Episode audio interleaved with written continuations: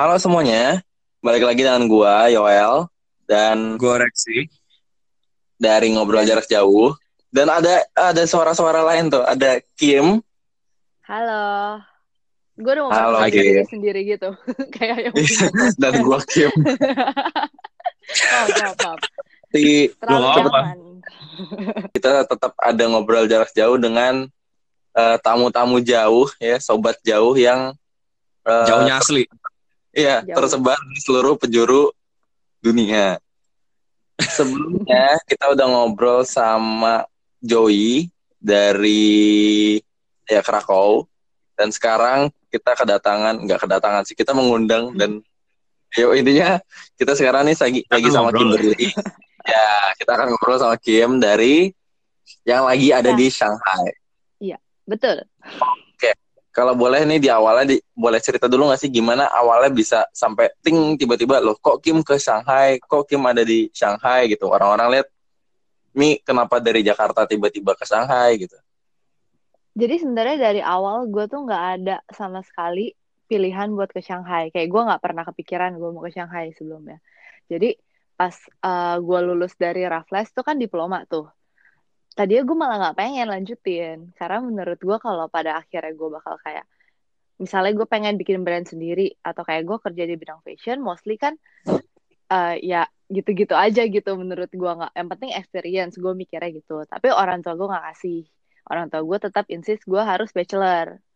Nah, tadinya tuh gue mau ke Aussie pilihan pertama gue. Gue pengen transfer, tapi Raffles Aussie tuh udah nggak nerima murid luar. Jadi gue mau ke transfer ke uni lain tuh.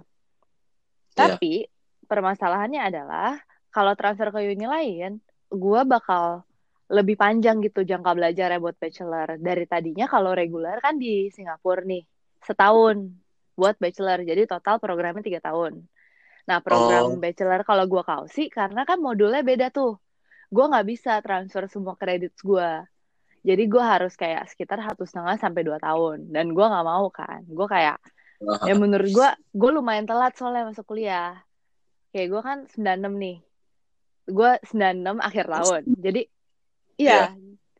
96 akhir tahun gue udah rugi setahun tuh. Ya kan? Oh Terus- iya iya iya. Jadi Uh-uh. jadi hitungannya kayak lu telat.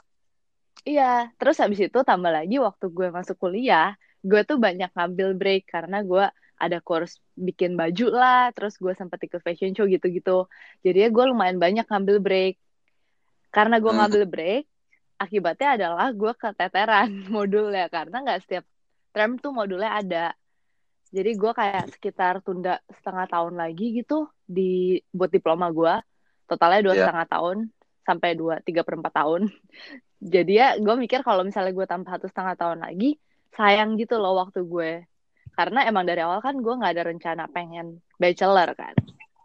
Nah Mm-mm. terus habis itu pilihan kedua gue tuh Hong Kong. Cuman Oh oke. Eh, eh, jadi gue emang suka menurut gue kayak Hong Kong tuh salah satu kota yang gue lumayan suka lah kayak dengan environmentnya sama segala macem kayak menurut gue di Hong Kong gue bisa belajar banyak nih ditambah lagi kan kayak orang-orangnya beda kalau Singapura tuh gue nggak mau karena kayak menurut gue sayang gitu loh karena biaya di Singapura lumayan mahal pertama dan ya agak mirip menurut gue sih sama Jakarta karena kalau misalnya gue ke Singapura, gue pasti banget bakal main sama orang dari Indo juga. Kebayang nggak? Jadi Iya kayak iya. Jadi ujung-ujungnya ya lu bakal masih orang Indo semua aja. isinya? Iya, iya. Iya. Gue bakal orang Indo juga balik gitu. Makanya gue kayak mikir, oh Hong Kong gitu pilihan kedua gue. Karena kayak lebih beragam pasti kan. Terus Hong Kong kan lumayan maju gitu di fashionnya. Hmm. Eh ternyata ke Hong Kong tuh ribet. Kayak pengurusannya lebih ribet lah. Akhirnya gue kayak lumayan menyerah soalnya jadi dia tuh minta rekening eh, tiga bulan terakhir. Tapi kan gue Oh, nggak rekening prepare dari report. Ah, ah, ya, tapi gue nggak prepare dari jauh hari. Jadi gue kayak agak keteteran gitu, memutuskan ya udahlah, nggak jadi ke Hong Kong. Akhirnya pilih cari-cari lagi kan. Gue sempet kayak mikir apa gue coba cari sekolah yang lain di tempat lain gitu, jangan di Raffles karena gue nggak tahu kan mau di mana. Sampai akhirnya nyokap gue nawarin ya udah lu mau Shanghai gak gitu. Nah pas Shanghai ini considerationnya adalah gue ada temen yang lagi sekolah bahasa di Shanghai. Terus gue Ya. juga mikir gue sendiri banget by the way ke Shanghai kayak gue gak ada temen Indo satupun yang yang di Shanghai pas gue eh maksudnya teman Raffles yang ke Shanghai. Jadi gue satu-satunya Ya, ya. murid Raffles Jakarta yang Shanghai. Terus gue cuma Oh. consideration Heeh, gue consideration gue cuman ya udahlah gue ada teman belajar bahasa. Maksudnya se stres stresnya gue nggak susah cari teman ya ada satu gitu. Gue mikir gitu doang. Terus Iya, akhirnya ya udahlah yolo aja gue ke Shanghai gitu. Oh, jadi bener-bener ke Shanghai itu ya yang nggak ada link yang maksudnya nggak nggak ada temen lah lu bener-bener sendiri ke sana sendirian, nyampe sana juga sendiri, harus adaptasi sendiri gitu ya.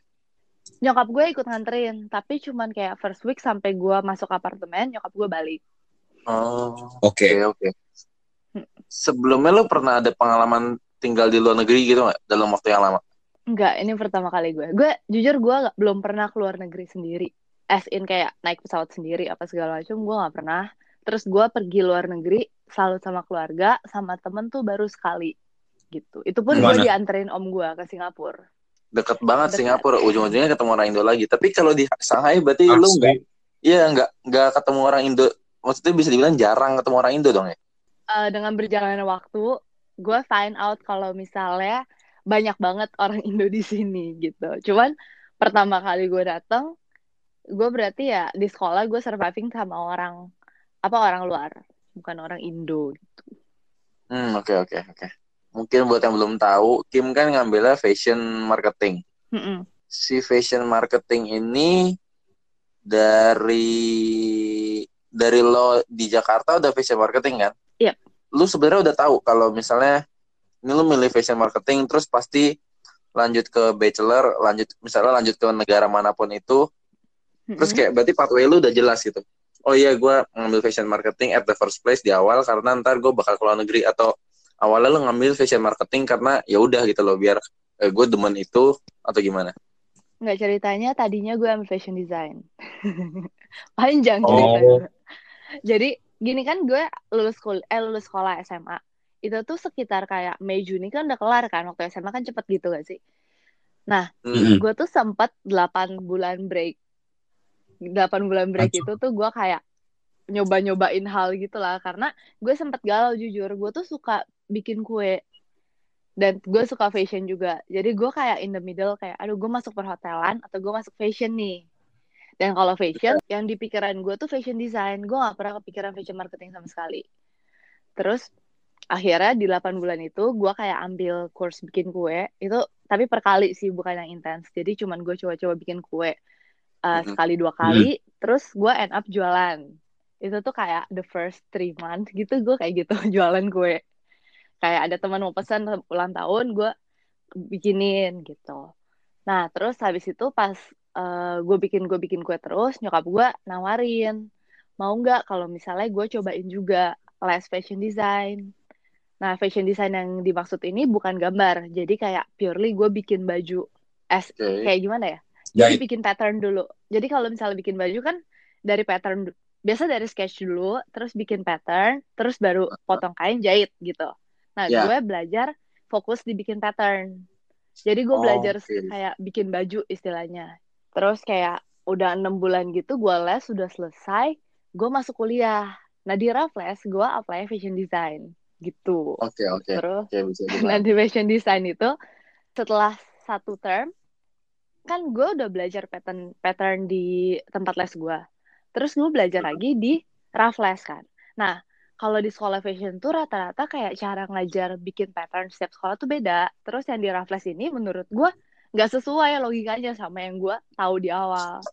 Dan kayak menurut gue kalau Oh. misalnya gue ambil fashion design lagi, it's a waste of time gitu loh. Karena kan gue ngeles 6 bulan tuh intens. Gue bener-bener udah belajar dari kayak yang kaos simple sampai kayak night gown gitu istilahnya. Sedangkan Iya, di iya. Raffles gue disuruh lagi ulang dari awal. Nah terus gue juga figure out di Raffles gue nggak suka sama gambar. Kayak gue tuh kayak not my strongest point gitu loh buat kayak sketch sketch gitu. Oke. Khususnya sketch fashion ya. Iya, jadi kayak emang menurut gua kan ada nih orang yang emang suka gambar dari kecil, dia dikasih kertas yang dilakuin gambar. Nah, gua nggak selalu itu gitu yang gua lakuin. Kayak gue lebih suka kayak big picture lah, nggak kayak spesifik gitu di satu benda. Kalau gue kayak gitu. That's why pas kayak gue udah Oke. satu term, gue ngerasa kayaknya gue kurang klop. Dan ini tuh ngulang, gue nggak mau kayak gue terpaksa gitu loh buat kayak ngejalanin ini selama dua tahun. Terus gue kayak udah ngomong ke nyokap gue, akhirnya eh, nyokap gue bilang ya udah kalau emang lu nggak suka, mendingan lu tentuin sekarang kan. Jadi akhirnya gue putusin ya udah gue masuk fashion marketing. Dan pas gue masuk fashion sebenarnya gue udah tahu gue bakal keluar, tapi gue nggak tahu nih. Maksudnya gue tahu uh, programnya bakal keluar, tapi gue belum decide apakah gue mau lanjut keluar apa enggak. Oke oke oke. Lanjut atau enggak tuh? Lanjut bachelor apa enggak? Iya lanjut bachelor apa enggak gitu maksud gue. Jadi sebenarnya cukup kayak ya ya misalnya kayak lu yang di Raffles yang di Indo ini yang kemarin lu udah tempuh, ya udah udah selesai di situ ya udah tapi lu masih kayak masih belum jelas juga mau ngelanjutin sampai ke bachelor atau enggak kan. Uh-uh. Ini kan dari segi si kurs nih yang lu pelajarin selama lu kuliah di sana nih, kuliah di Indo dan di sana. Iya. Sebelum kita ngebahas Mm-mm. bedanya di sini dan di sana dari segi orangnya, mindsetnya segala macam. eh masih tentang kuliah lu dulu, major lu. Mm-mm. Kenapa lu bisa interest in eh, kan tadi lu sempat bilang lu kursus masak, Mm-mm. lu ikut kursus-kursus lain juga. tapi Mm-mm. fa- lu malah malah nyangkut eh, naksir cocok sama si fashion nih terkhususnya Mm. yang sekarang tampil nih kayak streetwear kan the culture kan beda banget tuh masak kan kayaknya feminim banget terus sekarang lu fashion dan streetwear lagi yang yang ya kita nggak bisa bilang laki banget ya tapi ya cewek jarang itu yang ke situ masih jarang. Sebenarnya dari awal gue kayak emang suka sama fashion. Kayak gue tuh blogging dari SMP. Kayak masih alay banget sih. Cuman kayak gue start blogging that early gitu. Kayak gue gue tuh inspired by Ana Siantar kalau kalian tahu. Jadi Hmm. dari Nah. zaman itu kan Gue nggak tahu sih, nggak pernah denger. iya anak iya. tahu kok tahu tahu Iya. Rexi Jadi emang agak kurang paham deh Oke, pokoknya dia vlogger sekarang terkenal banget. Jadi gue dulu suka lihat dia dan gue akhirnya pikir gue pengen blogging juga karena gue suka gue suka dress up gitu. Maksudnya dari kecil gue tuh lumayan centil yang namanya kayak pakai baju. Gue udah suka milih baju gue sendiri dari kayak gue kecil banget. Nah terus gue mulai blogging blogging blogging segala macam. Jadi sebenarnya basicnya itu gue mau fashion, tapi eh, seiring berjalannya waktu gue lumayan suka dengan masak juga karena gue suka makan. Dan waktu itu gue sempet kayak diet parah banget.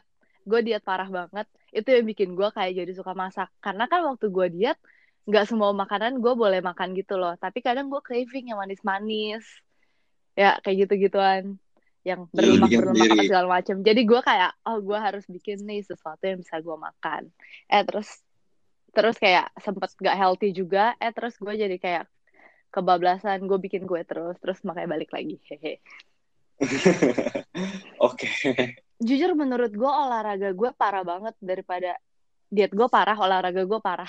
Jadi kayak unhealthy gitu. Karena kayak gue bisa sehari gue makan kayak roti gandum dua lembar terus gue olahraga treadmill 45 menit hit training satu jam gitu. Kayak parah banget. Jadi gue Oh. craving gitu. That's why gue jadi kayak kalau begitu gue lihat kue gue kayak suka banget sampai gue mau bikin kue sendiri. Aneh ya. Berarti lu diet ini sama? pas SMA. Jadi kayak setelah gue lulus SMA, gue udah kayak stop diet gitu karena gue tahu kan yang gue lakuin gak baik gitu buat gue sendiri. Eh tapi gue malah bikin kue gitu. Awalnya niat diet, belajar bikin kue. Enggak itu kayak semacam mengembalikan gitu. Eh, zaman-zaman Kim kurus tuh gue sempat lihat kurus banget gitu loh. Iya banget, banget banget. Kayak toge. 10 Ya tau gue palanya kecil. Gue juga dulu kayak gitu sih. Palanya gede, terus badannya kecil gitu. Iya iya iya Oh. bener bener bener bener toge. Asli Kim 2000 berapa tuh? 2015 ya? 13 iya tiga- 15 masih sih. Iya 2015 mungkin udah arah udah itu. Gue baru 16. tahunya lu dari 2015 16-an soalnya. Iya pas gue 13 14 gue parah banget. Iya makanya. Berarti sebenarnya Mhm. iya lu iya lu interest ke baking karena itu, tapi kalau interest ke fashion ya lebih karena Emang dari dulu Emang. sih. Iya, emang dari dulu udah start blogging, udah udah aware sama fashion juga, the culture-nya juga. Mm-mm. Terkhususnya ke streetwear, kenapa lu bisa sampai demen? Jadi dari dulu gue tuh selalu pakai sneakers. The reason gue pakai sneakers adalah kayak dari zaman dulu SMP karena gue tuh kan gemuk tuh. Gue tuh ngiri ngeliat cewek-cewek pakai flat shoes karena flat shoes kan kayak keren banget feminim banget kayak cantik gitu terus gue Hmm. kayak udah kayak beli beberapa kali gitu flat shoes semua nggak ada yang cocok di gue karena gue gemuk gue terus gemuk gue tuh kayak agak merata gitu cuman di bagian paha nah Oke. kalau misalnya gue merasa kalau gue pakai flat shoes gue punya siluet tuh aneh karena gue bakal gede di bagian atas terus makin ke bawah dan kaki ukuran kaki gue tuh nggak gede 38 jadi kayak makin bawah makin kecil nah gue nggak suka. Makanya gue kayak nyari gimana caranya gue bisa kayak kelihatannya ya seimbang gitu loh buat ngimbangin kayak paha gue dan kayak kaki gue that's why gue selalu kayak pilih ya udah gue cari sneakers yang kayak maksudnya masih bisa dipakai untuk baju yang feminin dan juga kayak buat sehari-hari gitu. Dan kayak menurut gue sneakers kan nggak kayak lu nggak pernah bisa salah gitu lah pakai sneakers. Lu nggak bakal kayak kaki lu sakit atau gimana. Betul sekali. Sneakers pertama lo. sneakers pertama gue Nike Cortez. Sama banget kayak gue. putih terus swooshnya pink. Oh, nggak sama. gue cewek banget sih dulu. Jadi gue kayak selalu beli sneakers yang warnanya kayak cute gitu. Jujur. Gue oh sempat ya udah oke. ngeliat lu di bagian pas lu masih feminim banget tuh. Sampai yang pas waktu itu kita ketemu pertama tuh yang hunting di mana ya? Neo. Neo Soho nggak salah. iya yang kita naik kayak 40 lantai terus habis itu ternyata kita Turun naik lagi. ke helipad yang salah Iya, terus akhirnya hampir ketangkep gitu terus ya udah turun lagi. Itu jangan ditiru ya. gila gila ini boleh on, on air gak sih kayak gini Iya, Gila makanya sampai itu. turun lagi. Tapi itu kayak ya gue liat oh ini Kim ya, ini Kimberly Krisya pakai pakai apa? Waktu itu lu pakai Jordan pink. Jordan Valentine pink Iya, Jordan Jordan Valentine, Jordannya pink. Gue inget banget gue kayak set ini pakai Jordan terus pink lagi kayak sangat anti mainstream. gue nyari susah banget itu gue naksir kan tadinya terus gue nggak expect pinknya kayak shocking pink gue expectnya kayak pinknya agak settled gitu loh kayak pink magenta gitu soalnya di foto dia nggak kelihatan stabilo woi terus pas datang gue kayak agak shock gitu ini stabilo oke Iya neon banget. iya kan cuman kayak ya udah lama-lama ya emang gue neon sih orangnya tapi ya gitu kayak gue Iya, nggak paham, aja. Memahami Kim yang ini kan dari awalnya tuh udah fashion iya, make up juga iya kan. oh iya ya lu tahu ya wow Make up malah orang ngiranya tuh Kim make up tahu make up iya, fashion ya kan ngeblok juga kan. Iya dulu gue kayak sempat mencari jati diri. Makanya lu di USS juga jadi kontributor, bikin konten, nulis juga. Mhm. Sekarang kita akan mulai membahas soal Shanghai, Sorry. Shanghai. Oke oke saya paham. Pershanghaian. Ya. Kan eh, not trying to be racist, nggak nggak nggak ada maksud Mhm. racist. Kita kan Chinese, Asian lah, Mhm. Oriental. Yep. Ibaratnya lu ke sana nih kayak kayak pulkam gitu kan, eh, ke wilayah di mana orang-orang tuh bener-bener berbicaranya bahasa Mandarin. Enggak sih. bahasa- Oh, oh Yes. mungkin ada bahasa sendiri ya? Enggak enggak enggak maksud gue kayak gue nggak welcome di sini sejujurnya, bukan yang kayak eh sebenarnya welcome kalau untuk uh, most people yang kayak masih muda, mereka suka dengan foreigners. Cuman gak welcome-nya itu secara kayak muka gue Chinese, diajak ngomong Chinese kok nggak bisa gitu loh. Kayak mereka agak Oh, iya. annoyed dengan Paham, hal itu. Kayak soalnya kan gue tuh gue nggak pernah belajar eh gue gue belajar Chinese itu terakhir kayak SMP dan itu tuh ngeles yang kayak seminggu dua kali doang gitu loh. Cuman kayak main-main pulang main-main pulang. Nah SMA sekolah gue tiga tahun no Chinese. Sampai akhirnya gue lulus pun gue gak pernah belajar Chinese. Terakhir gue belajar Chinese tuh karena gue mau ke sini selama satu bulan gue hajar belajar Chinese foundation sehari tiga gitu jam. Iya di Indo. Kayak gue private sehari tiga jam tiga jam tiga jam tiga jam. Tapi kan kayak tetap aja gitu ilmu yang masuk nggak seberapa. Jadi pas gue nyampe sini kalau orang nanya tuh gue nggak bisa jawab kayak gue bener-bener kayak hah apa gitu jadi kayak mereka agak annoyed gitu loh dengan hal yang kayak ngelihat gue oh gue kira Chinese tapi bukan Chinese gitu Iya, iya, paham, paham, paham, paham. ya soalnya muka gue jujur Chinese gitu Iya, sebenarnya yang tahu juga ya, main, mainland gitu kan bisa dibilang, ya, kita nyebut mereka mainland yang, eh, apalagi yang udah tua kan gak gitu open-minded, se-open-minded yang muda kan. Mhm. Secara edukasi, secara culture. Nah, eh sebenarnya salah bukan cuma salah satu sih, salah banyak yang gue pertimbangin ketika ngedenger kayak kemarin tuh ngomong ke Joey, kalau Joey kan Hmm. dia ya orang Asia, apalagi ke negara yang sangat-sangat bukan Asia. iya dia bener-bener ya dari culture shock iya makanan iya fashion, eh, udah gitu empat musim pula ya lu Hmm. juga sih kan subtropis juga Iya. cuman kalau menurut gue tuh yang gue, gue selalu penasaran lu kan masih di di ranah Asia nih jangkauan Asia maksudnya kayak Mhm. ya lu melihat orang-orang ya ma- masih kayak satu dalam tanda kutip satu rumpun meskipun mungkin lu nggak merasa welcome tapi lu merasa ya gue masih di safe zone gitu loh di zona nyaman gitu Kalau menurut gua nggak juga sih, karena China restrictionnya gila banget soal kayak internet. Dan itu menurut gue big deal.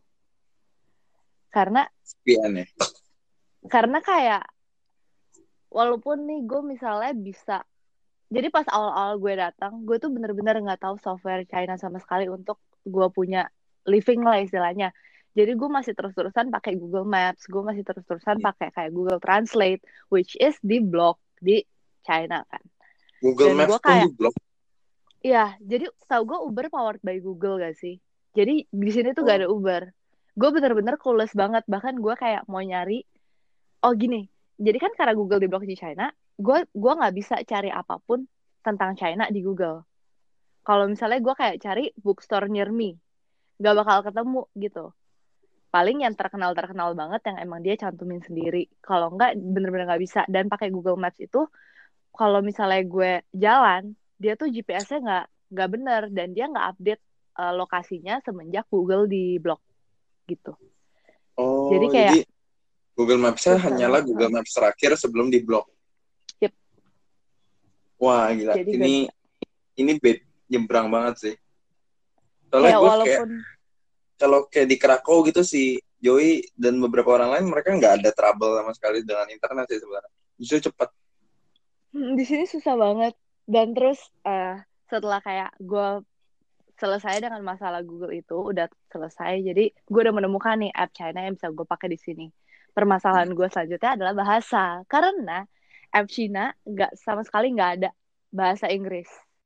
Terus lu berapa lama ini lu sebenarnya kalau boleh tahu dulu berapa lama sih di sana? Udah di berapa lama di Shanghai? Jadi gue 9 bulan ini bulan terakhir gue oh oh. Jadi abis ini lu balik for good? Iya for good. Sun udah nggak jauh lagi. Iya udah nggak jauh lagi ya Kenapa kita nggak tungguin dia pulang aja baru rekaman bro? kan kemarin tuh gini kemarin tuh gini jadi Kim tuh punya bakal ada produk namanya koordinat koordinat Asik. koordinat nah dia bakal tulisannya rilis koordinat Iya. Iya, koordinatnya bakal rilisnya di Jakarta. Nah, ntar pas Kim di Jakarta, kita bakal ngomongin itu. Tapi nanti, sekarang kita ngomongin persanghayannya dulu. yang jauh-jauh Iya, yang jauh-jauh. Biar beneran jauh. Tapi tenang, sobat-sobat jauh. Kalian pasti nanti dengerin suara yang jauh lebih jelas, lebih mudah, lebih clear. Dan nggak halo-halo. Nah, lanjut lagi nih. Lu adaptnya, adaptasinya di bulan keberapa? kayak waktu bulan kedua mungkin kayak bulan pertama stres banget sih tapi bulan kedua udah kayak karena udah mulai normal gitu jadi udah oke sih Jadi dalam waktu dua bulan lo udah bisa kayak kayak tadi yang masalah bahasa, masalah eh, app-nya ribet, istilahnya masalah teknis lo udah bisa handle gitu dalam waktu dua bulan. nggak completely sih tapi untuk yang kayak basic basic living udah oke Oh, yang penting Ya, survival things misalnya- aja ya. Ah, ah, survival things gue udah oke semua kecuali kalau misalnya gue disuruh ngapain nah gue masih kayak figure out lagi cuman kan jarang kan Oh, dan sebenarnya karena lo udah foundation, udah belajar bahasa dulu kan di sini sebelumnya. Iya, untungnya sih. Jadi pas gue sampai sini, gue ya masih bisa lah kayak wo nih gitu. Istilahnya kayak basic kayak gitu kayak udah oke lah. Nggak bener-bener yang gue dateng nggak ngerti apa-apa. Nah, ya paham. Nah. Gua kan dulu kuliahnya juga di luar, di negara yang bahasanya lumayan rumit seperti lu lah. Terus gue ingat banget tuh dulu hal pertama ya yang eh, kakak-kakak kelas gue saranin lakukan adalah lu harus buka bank account, Iya. iya kan? mm-mm. Nah terus lu di situ bikin sendiri apa dibantuin? Nah untungnya dibantuin, tapi masalah dengan bank account gue banyak banget sih. Tapi Asli. dibilang, wah ribet banget. Gue hari ini barusan lagi nih kayak bolak-balik bank.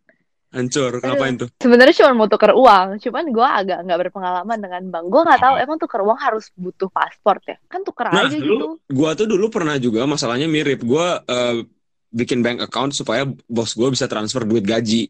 Mm-mm. Terus gua tuh bolak-balik banknya tuh sampai tiga kali. Cuman waktu itu gara-gara gua nggak bisa ambil duit. Gue juga pernah kayak gitu. Jadi tuh tau gak sih di China kan semua udah pakai WeChat sama Alipay kan. Iya. Nah sekali itu gue punya bank di blok tiba-tiba jadi gue nggak bisa Hancur. sama sekali pakai WeChat dan Alipay sedangkan gue nggak pegang cash banyak-banyak gitu untuk gue daily Hmm. living gue kan terus tiba-tiba semuanya di blok itu tuh alasannya kayak menurut gue nggak gitu make sense sih jadi visa gue tuh masih sampai Desember eh sorry Hmm. waktu itu visa gue masih sampai Oktober tapi di bulan Juli di blok dengan alasan visa gue harus uh, minimal tuh tiga bulan sampai Oke. expired kalau enggak uh, gue nggak boleh buka rekening. Which is nggak make sense gitu loh menurut gue Iya, kan iya. gue masih tinggal di sana masih gue Iya. masih ada.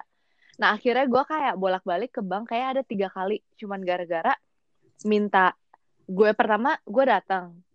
Nah gue kayaknya lupa bawa paspor juga tuh kesalahan yang sama berkali-kali biasa.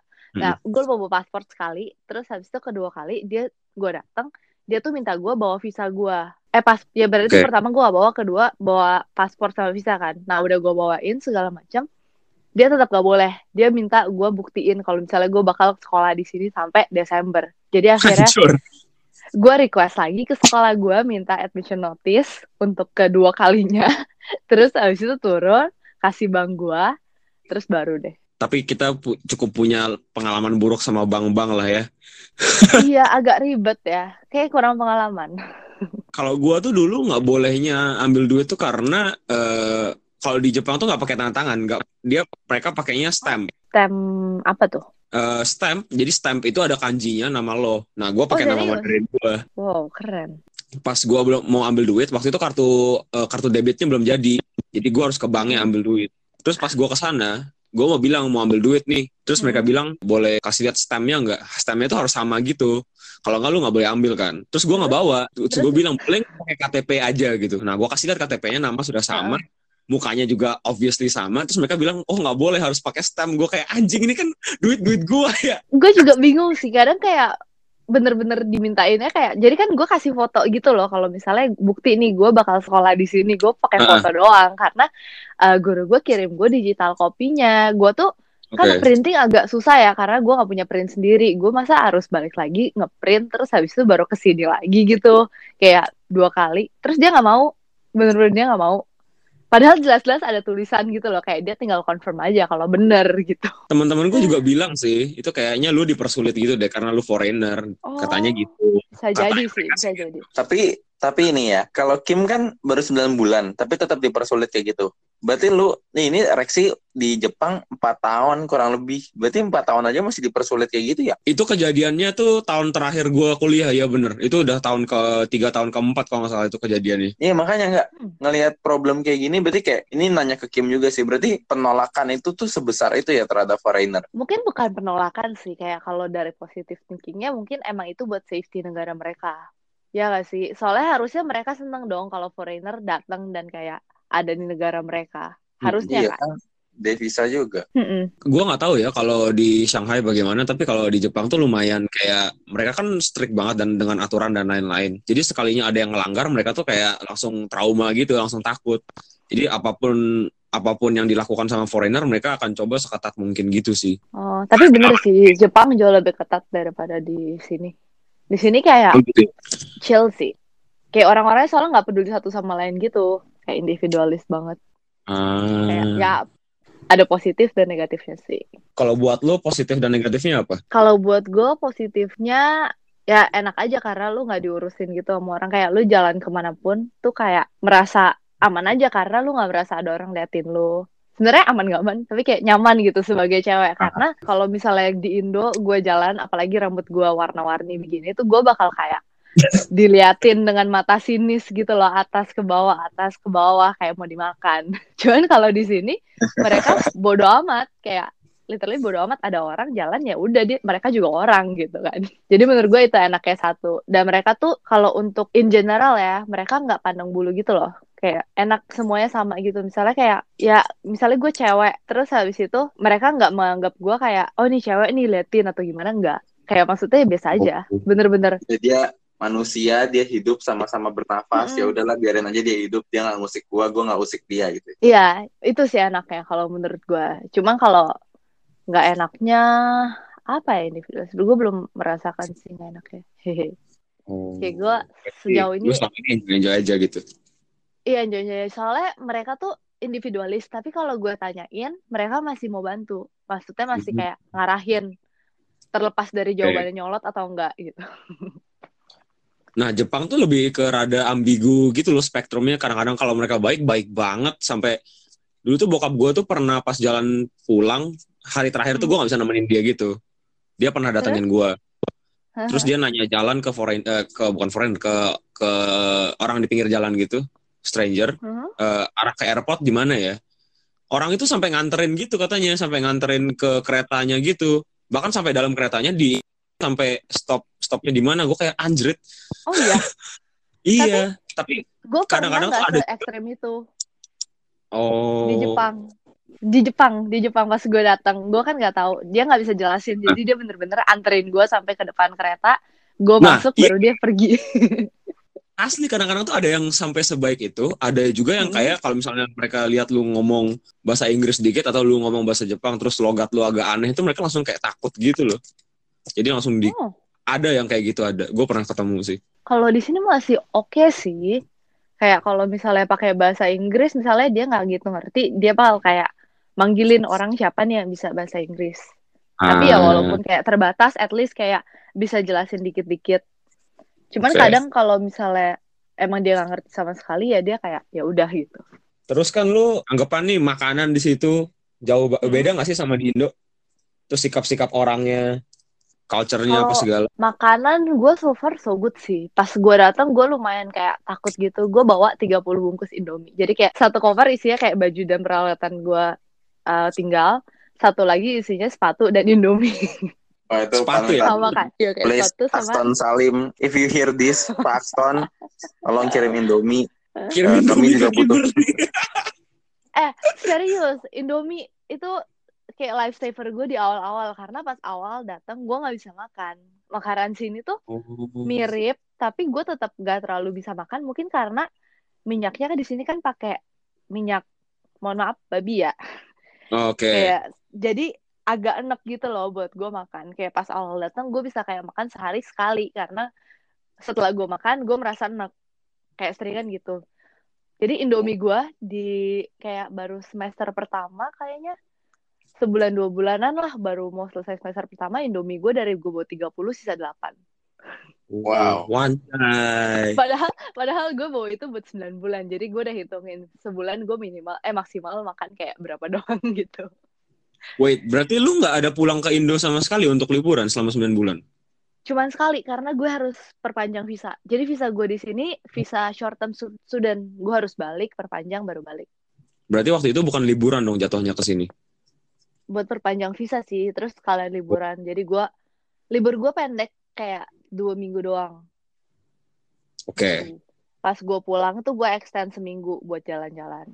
Kayak main-main di sini di Indo. Hmm. Tapi masih sempat foto katalog kok, Kata-kata lo. Enggak. foto koordinat. Oh, sempet. Itu gue paksain sih. Iya makanya. di sini mahal banget. Kayak Hmm. gue agak mikir, maksudnya gue mikir kayak dengan kualitas yang sama itu loh, gue di Indo bisa dapet dengan harga segini, sedangkan di sini tuh mahal. Kayak di sini sewa studio minimal per jamnya sepuluh ribu RMB, itu tuh 20 juta. Kayak kalau Buset. studio yang bagus ya, yang kayak udah udah diatur semua.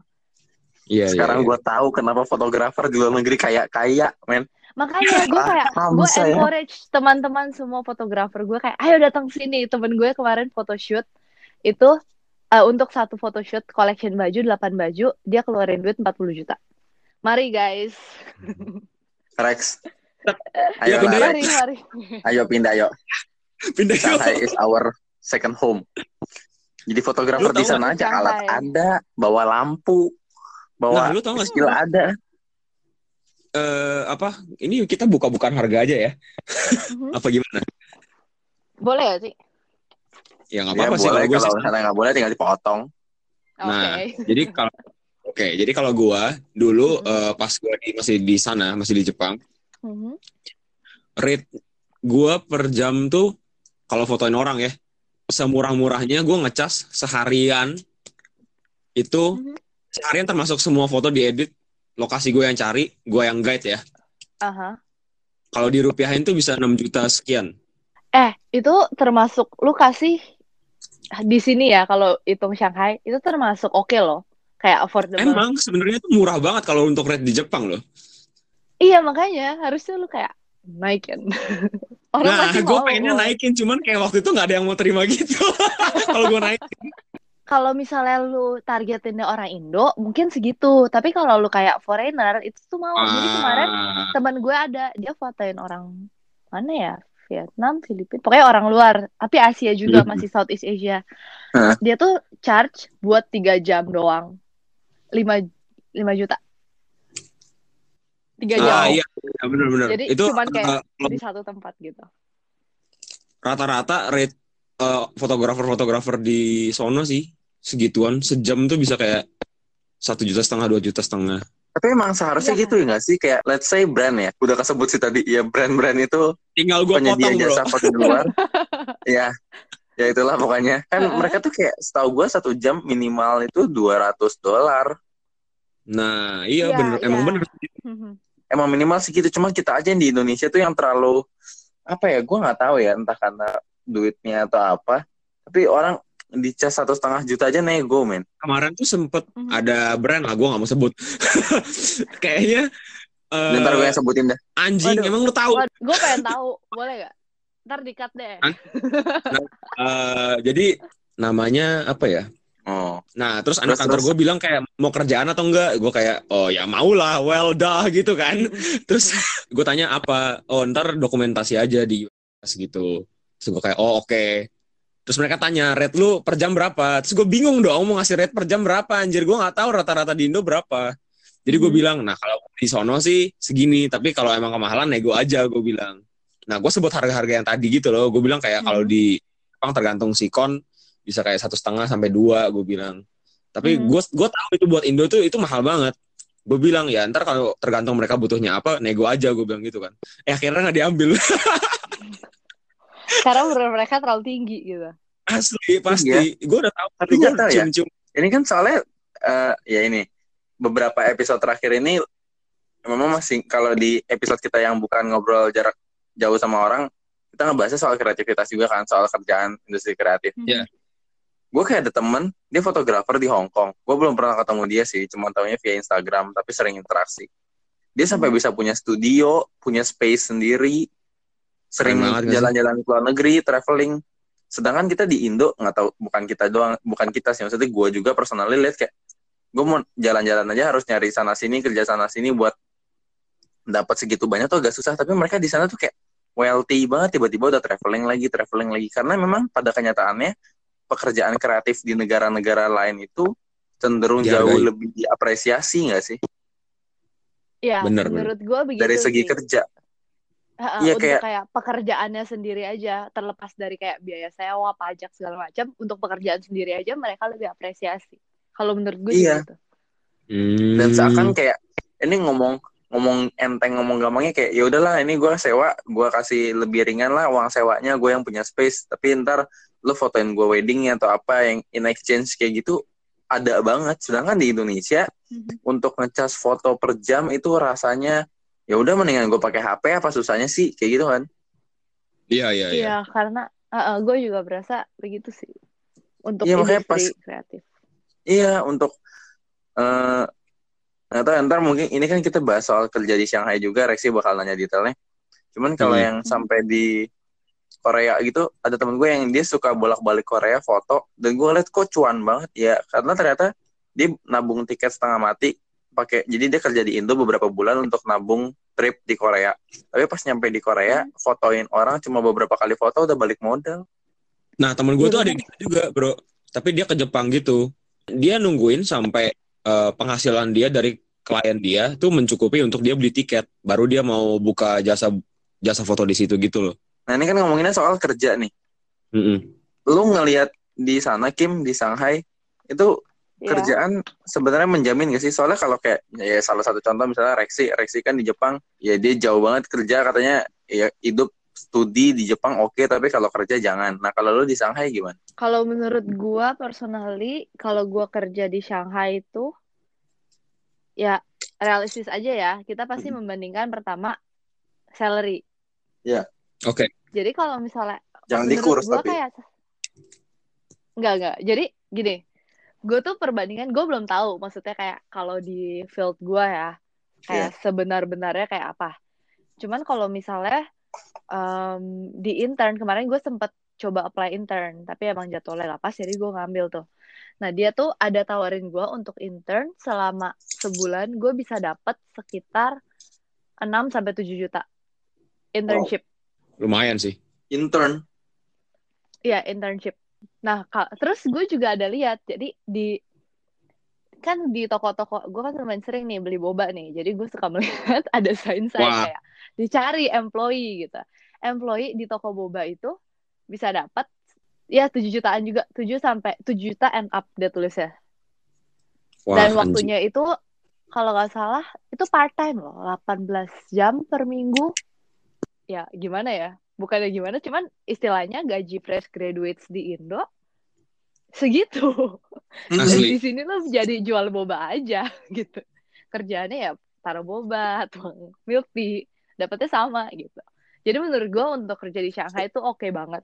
Tapi yang menjadi permasalahan adalah living di Shanghai itu lumayan expense ya. Oh. Karena untuk apartemen ya murah-murahnya bisa sih dapat yang 2-3 juta. Tapi itu harus yang share, nggak bisa kalau sendiri. Kalau sendiri itu startnya sekitar 4.000 sampai 5.000. Eh sorry, Eh, 8 sampai 10 juta kalau sendiri. Bentar. 2 juta itu apartemen Kalau per share. bulan. Per bulan. Jadi kamar apartemen per bulan. Kok kayak kosan ya? Hitungannya kayak kosan. Jadi kayak satu flat dibagi tiga. Nah, biasa satu flat itu harganya sekitar kayak 8 sampai 10 juta juga. Cuman kan dibagi tiga orang. Jadi seorang 2-3 juta lah tergantung dapat harganya berapa flatnya dan lokasinya di mana. Cuma kalau misalnya di lokasinya yang kayak gue sekolah ini kan lumayan kayak di distrik bisnis gitu kan. Nah itu lumayan mahal. Startnya sekitar 5.000 ke atas. 5 Sorry, ribu sorry. berarti 10 juta ke atas. Nah, Dan itu baru sendiri. apartemen. Tapi sendiri, gue jadi dapat satu studio hitungannya. Itu kayak kayak kayak apartemen di Jaksel aja sih sebenarnya. Serius segitu mahal juga di Jaksel? Kalau Jaksel iya segituan Hmm, kira-kira. Jakarta Selatan sih gitu. 10 juta lah. Tapi sama nggak sih kalau misalnya gue di sini gue kerjanya bukan sesuatu yang kayak senior banget atau gimana juga nggak bisa nggak sih living kayak gue sekarang di dibiayain ortu istilahnya. Oh, Iya, Ya sih, Iya kan? benar-benar.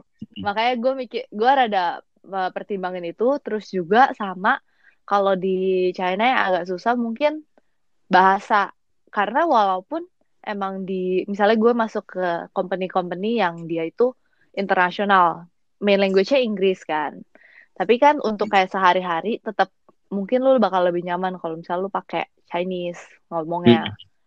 Karena ya gimana ya orang-orang segini gitu. paham paham. Sebenarnya gue pas di sana juga eh, dengar-dengar soal biaya apartemen tuh mirip-mirip sih. Temen gue tuh ada yang tinggalnya di di tengah kota. Dia kuliah, kuliahnya juga tengah kota sih emang. Jadi biar dekat gitu kan. Terus gue tanya-tanya berapa sih lu sebulan sama internet, listrik dan lain-lain lah. Kalau dirupiahin tuh ya segituan juga kayak sekitar 10 sampai 15 lah. Iya itu pun sih. kamarnya sendiri kecil gitu cuman cuman satu kamar tidurnya cuma dapat satu dapur itu pun kayak mepet Iya, gue kecil banget sih kamar gue di sini. iya kan Mm-mm. terus kalau working culture-nya lu di situ agak eh, paham nggak Working culture, gue belum pernah coba sih sebenarnya. Jadi gue Tapi kalau yang lu lihat aja gitu. Yang yang lu lihat. Soalnya kalau ya let's say ya balik lagi kita ngobrol bertiga kalau gua kan Indonesia banget. Resi Jepang Mhm. kerja misalnya apa? Apa sih namanya? Iki apa sih pokoknya yang kerja sampai Oh, Ya, pokoknya karosi. ya karosi antara kerja sampai mati atau yang kerja ya ya udah kerja habis kerja pulang family time atau apa nah kalau di Shanghai Bahkan yang lu lihat yang Hmm. lu lihat sendiri nih Kim itu gimana Hmm, kalau yang gue lihat ya coba gue pikir-pikir. Kayaknya ya mirip-mirip sih sama Indo. Cuman yang gue lihat kalau orang sini kerja tuh dia bener-bener gimana ya kalau di Indo kan. Jadi ini sebenarnya observasi temen gue juga sih. Jadi temen gue kemarin datang kan main ke sini. Terus habis itu Dian ya? kayak iya Dian. Dia cuma satu doang yang dia komen. Ih orang di sini nggak suka bercanda ya. Terus gue kayak Hah, masa sih gak suka bercanda? Gue nggak percaya. Sampai akhirnya gue balik ke Indo kan kayak bulan Oktober kemarin terus gue baru ngeh kayak even kayak satpam-satpam di Indo yang kayak di tempat visa kan itu kayak agak serem gitu tuh. Soalnya senyap-senyap. Mereka pun bercanda. Terus gue baru kayak oh ini maksudnya. Jadi kayak orang sini tuh kalau kerja kerja banget gitu. Hmm. nggak ada yang kayak sambil ngobrol sambil bercanda gitu nggak. Bener-bener kerja. Fokus gitu ya. dan mereka ya. Iya. mereka kerjanya cepet banget. Mungkin karena orangnya juga banyak. Eh maksudnya kayak populasi di China banyak kan. Jadi misalnya kayak gue ke restoran atau gue pesan minum itu tuh bisa 100 antrian tapi gue bisa dapetnya dengan cepet. Karena mereka Hancur. kerjanya secepat itu. Ya nggak cepet banget sih tapi maksudnya sekitar 30-40 menit tuh oke karena itu 100 antrian banyak banget loh. Iya, iya, tapi dia paham. bener-bener secepat itu. Itu sih yang gue notice untuk kayak cara kerja orang sini. Kalau Hmm. dalam lagi gue nggak terlalu ngerti sih Em, gua rasa sih orang-orang yang rantau gitu mau keluar kota atau keluar negeri begitu lu Mhm. keluar beberapa saat terus lu balik lu kayak akan sadar gitu loh Eh, misalnya kayak tadi gitu. Oh iya ternyata orang-orang di Jakarta tuh lebih lebih bisa bercanda dibanding negara yang gua Iya. tinggalin sekarang gitu gitu gak sih? Iya iya. Gue kayak agak kaget gitu pas kayak balik terus kayak oh bener ya iya nah dari situ ada nggak eh, perbedaan-perbedaan yang lumayan signifikan yang lu sadari gitu loh. Dari terlepas Shanghai. dari kerjaan. Iya. Iya, dan terlepas Apa dari orangnya bisa bercanda atau enggak. iya. Oh. Orang sini orang sini tuh kayak um, no personal space. No nggak sih? Gimana Jadi gimana, kalau- gimana? Serius kayak orang-orang sini tuh kayak nggak punya personal space gitu loh. Anjing. kayak kalau di publik ya. Kayak misalnya nih kita- serem banget enggak enggak. Kayak mereka tuh bakal deket banget. Misalnya kita cuma lagi baris nih lagi di Disneyland kemarin tuh. Kita Hmm. lagi baris kayak baris ya kayak kasih space lah satu langkah. Enggak Iya. dia mau tiga senti. Kayak gue gak ngerti gitu kenapa? Maksudnya dia tuh bukan kayak pervert atau apa. Dia ibu-ibu dia cuma baris aja. Tapi dia mau sedekat itu. Gue gak ngerti kenapa sampai kayak gue bisa ngerasain gitu nafasnya. Jadi gue kayak agak hmm bingung sih awalnya. Cuman lama-lama ya udahlah bodoh amat serem banget tapi bisa kerasa nafasnya tuh gimana Tapi ya? mung- nggak, tapi Deket mungkin nggak sih kayak eh, pertama gini ya, nggak tahu ya. Ini dari dari yang gua kan gue mendengarkan Kim menjelaskan. Pertama, mungkin orang Indonesia emang terlalu banyak bercanda. hmm. Terus Oke. kan Indonesia kemarin siapa yang ngomong ya? Kalau nggak di salah satu podcast ada Indonesia tuh negara paling santuy, paling santai. santai sih Iya, terus Nah, soalnya kayak misalnya ngantri, terus ntar diselak atau apa, ya nggak yang ngamuk-ngamuk atau gimana, cuman ya ya ya udahlah, udah diselak ya udah gitu. Lagi kayak nyetir mobil atau apa ya udah eh, disalip Iya. ya udah ngalah. Gue kayak pas gue ke Aussie itu misalnya jalanan harus 60 km per jam ya 60 gitu harus 60 sekalinya lampu merah yang ngerem yang ngerem rapat banget sama mo- mobil depan nggak ada tuh dikasih jarak buat nyalip atau apa kalau Indo kan kayak ya udahlah ini kasih motor mau lewat atau apa Cai. iya iya sih setuju Iya kan? Berarti dari sebenarnya Shanghai dan Jepang dan most country ketika sam- bahkan sampai lu antar orang ngantri pun nggak ngasih ruang buat nyelak sebenarnya ya nggak sih? mungkin itu Bisa jadi sih. atau mungkin nggak teh nggak tahu mungkin karena orang sini tuh lumayan suka nyelak jujur karena kayak buat hal ngantri Disneyland aja mau diselak gitu kita Iya mungkin Oh, dia dia Ah, ya positifnya itu sih supaya nggak nyelak. Iya jadi kayak gitu dan mungkin mereka mungkin juga karena balik lagi China tuh ramai banget bener-bener orang China tuh banyak banget kan Ya itu Oh, gue jadi paham. Ya? mereka sedekat mungkin biar kayak ada space buat yang lain gitu harus hemat tempat gitu ya. Indonesia emang budaya santainya, budaya cincainya itu loh yang bikin melanggar peraturan lah, bikin nyelak-nyelak jadi acceptable lah, gitu-gitu gak sih? Lumayan sih, cuman sebenarnya lumayan privilege gak sih? Bukannya. Iya, di satu sisi privilege coy. Di Iya, Jakarta tuh Bener sih, bener sih. Iya. Bener, jadi santai gitu. Ya udahlah cincai gitu gak sih? Iya, lumayan. Cuma kadang Soalnya- kesel juga kalau lagi diselak. Iya makanya ya kesel sih. Kadang kesel kalau diselak, tapi kita juga kadang pengen nyelak kan. Mm-mm, Setuju. Apalagi kalau bawa mobil gitu. Waduh. Iya dan terus Indonesia santainya tuh kayak sama fine sama denda tuh kayak santai banget itu. Oh ya udah cuma denda. Kalau di luar kan kayak aduh ke foto sama speed camera takutnya setengah mati. Ntar tiba-tiba di rumah ada Iya, surat. iya. Kalau orang Indonesia udah kayak kemarin mau diterapin aturan kalau lewat speed limit atau lewatin zebra cross misalnya ngelanggar harusnya berhenti di garis di belakang garis berhenti ini dia di atas zebra cross ntar didenda ya itu pemerintah mau ngirim surat mau kertas berapa banyak coy mau ngi- mau ngirim ke rumah semua orang karena semua orang pasti ngelewatin Iya. Iya sih, bener. Gue tadi itu hampir kayak pas lu pada bilang apa? Iya kita pasti kayak pengen nyelak gak sih? Terus gue kayak ah enggak ah. Terus begitu Kim bilang apalagi pas naik mobil terus gue kayak oh iya ada yang bener. Iya kan? Itu doang tuh. Asli. Kalau misalnya baris gue bisa santuy, tapi kalau mobil tuh kadang naik mobil enggak deh. Terus balik lagi ke yang Yoel bilang itu kayak soal apa apa speed camera gitu ya yang monitorin tuh gue Hmm. pas di Jepang ada yang punya mobil kan. Terus eh, jadi ada aplikasinya gitu, bro. Kalau eh, dikasih tahu misalnya lu download aplikasi ini, lu jadikan itu sebagai GPS, tapi GPS-nya ini lebih canggih gitu. Kayak dikasih tahu, oh berapa meter lagi akan ada speed light. Please slow down your your car gitu. di gue juga ada di aplikasi di sini juga ada kayak ditulis Ada kayak kan? Keren tahu. banget gak sih? Iya. Jadi kayak waktu ada kayak lu bisa tahu gitu. Iya weh, gue kayak pas pertama kali tahu aplikasi kayak gitu exist tuh gue kayak anjir teknologi ya ampun. Indonesia Keren kalau mau ada gituan Gila. harus bayar dulu bayar premium version Premium. pakai GoPay Di lo gratis gak Kim? Di Jepang gratis sih waktu itu teman gue tinggal download aja. Gue juga gratis nih gue.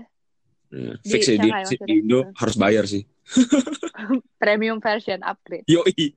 Udah apa? Udah mau akhir-akhir nih gue seperti biasa ya, Yoel. Pertanyaan wajib gue. Di situ McD ada nasi dan ada ayam nggak? Ada dong. Tapi Eh, Ada. ada Ada ada tapinya. ada ayam. Tapinya? Ayam di sini tuh ada rasa rasa makanan Chinese food.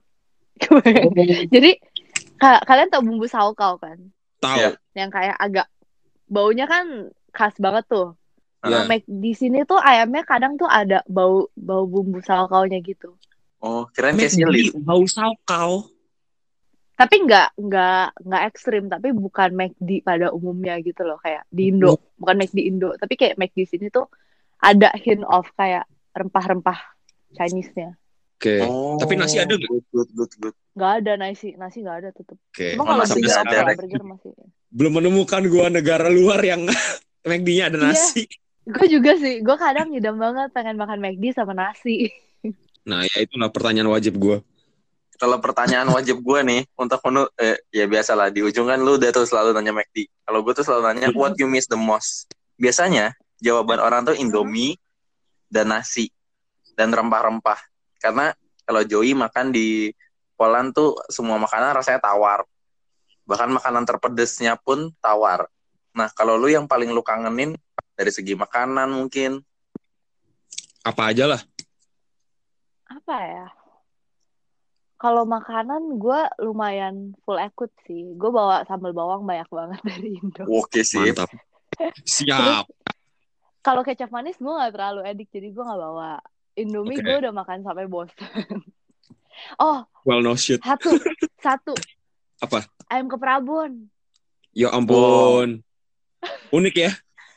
lu kangen Sumpah, makan gua- ayam pedes gitu ya di sana nggak ada pedes-pedes gitu ya Pedesnya malah, beda. Oh malah. Aduh, pedesnya malah bikin bersin dah asli. Bikin kesemutan. Mm-mm, bikin Iya, makanya. bener. dari dari segi makanan itu kalau yang lain Mm-mm. ada nggak ya lu kangenin banget Apa ya? yang kayak aduh seandainya di Shanghai ada ini gitu. Enggak sih. Kayak gue, gue malah lumayan sedih ninggalin Shanghai. oh Karena gue bentar lagi balik kan. Kayak feels gue, kayak maksudnya gue lumayan nyaman gitu di sini dengan kayak Hmm. lingkungan segala macam dan maksudnya ini tuh kayak gue udah selesai adaptasi loh jadi gue baru mulai living kan Eh, jadi terus kayak tinggal di balik. sini agak iya kayak lumayan sedih gitu kayak belum siap dan gue kan cuma bentar mungkin jadi gue belum kangen apa apa gitu Oke. Wah, nanti terus bisa tuh. ketemu teman-teman juga Oh iya, iya lu ketemu teman juga. Hmm. Teman lu nyamperin bahkan ke sana ya. iya Bisa banget tuh ntar kalau lu balik kita rekaman lagi itu gue juga lumayan punya banyak materi tuh untuk ngomongin yang apa yang lu kangenin Kangen. gitu-gitu. iya ya Banyak kan banget ya. gue. Eh ditunggu pulang kita ngobrolin lagi Pasti. yang lebih yang lebih spesifik. Nah, eh terakhir nih untuk menutup keseluruhan, ada tips nggak buat orang yang mau ke Shanghai? Mau studi, mau tinggal, mau kerja atau mau ya jangan kalau jalan-jalan mah nggak usah tips. Eh, perlu tips juga sih jalan-jalan juga Boleh kok mau. Oh, iya, gua. oke. Pokoknya Monggo, ini monggo. untuk keseluruhan ya. Nomor satu Iya. yang harus dilakuin di Indo, download VPN. Oke. Karena jadi walaupun kecuali lu pakai WiFi Indo, VPN nggak perlu. Tapi kalau lu mau planning beli kartu sini, lu harus download VPN. Pokoknya nggak usah yang berbayar dulu, nggak apa-apa. Tergantung jadwal lu selama apa. Kalau emang lu lama dan lu butuh di laptop, berbayar. Terus habis itu kedua, ya paling nggak belajar sedikit Chinese. Kalau lu mau, ini udah terlepas ya yang liburan cuma VPN aja. Kalau di sini bener-bener lu harus bisa lah baca sedikit-sedikit at least atau ngomong karena bakal ngebantu banget. Terus Oke. juga kalau bisa riset dulu tentang app Cina apa gitu yang lu bisa pakai yang lumayan user friendly dan nggak semuanya bahasa Mandarin gitu masih ada Chinese Chinese. Oke. Oh, terus sama kalau misalnya pergi ke tempat wisata atau kayak tiket kereta, kalau bisa beli sebelumnya di Indo karena beli di sini agak ribet. Oh bisa ya? Kayak kayak lu bisa tiba-tiba udah sampai tempat wisata terus gak dapet tiket. Contohnya Disneyland, Hmm. kejadian sekali. Ya ampun. Kalau bisa jadi beli aja semua di Indo sampai sini, jadi ya udah udah terima bersih gitu. Kalau buat yang bingung mau beli di mana, ini bukan sponsor tapi yang gue tahu cuman itu Kluk. Iya, klub. Setuju. Itu doang yang gue tahu sekarang. Ya, Kluk K L O O K Kluk Travel itu ngebantu banget buat travel. Tuh. Wah pengetahuan kalian luas sekali ya. Gue tidak tahu tuh seperti itu. Iya. Ya Reksi ya harus banyak belajar ya Reksi ya. Maaf maaf maaf maaf. Tapi gue juga Sedang- udah gak tau apa-apa sih tentang Indo. Kayak gue udah ketinggalan banyak banget berita. Karena kayak jarang banget gue buka Instagram by the way. Karena kayak VPN tuh parah kan, lemot. Mm-mm. Kadang gue udah menyerah. Lu bayangin lu 9 bulan aja hilang. Gue 4 tahun bro. Pindah Tapi- dimensi gue. Tapi lu oke lah, internet lu aman. Iya sih, Jepang benar Iya sih. sih. sih? Jepang masih ada kan? Masih bisa untuk lu Masih. akses, lu bisa lihat-lihat temen lu. Kayak gue gak tahu temen gue ngapain gitu. Iya iya iya. Benar benar benar. Oke. Oke. Sudah tidak terasa kita berbicara selama ini. Sebenarnya Lama kalau di total sih. udah mau satu jam lebih kita berbicara. Iya nih. Iya, maaf Terima kasih banyak. bawel. Iya, nggak apa-apa. Terima kasih banyak Kimberly atas waktunya. Makasih Terima banget kasih udah mau ngobrol sama Iya, Terima kasih Ditunggu. juga. ditunggu pulang ke Jakarta kita discuss lagi, Iya, pasti-pasti. kita ngobrol, kita ngobrol lagi.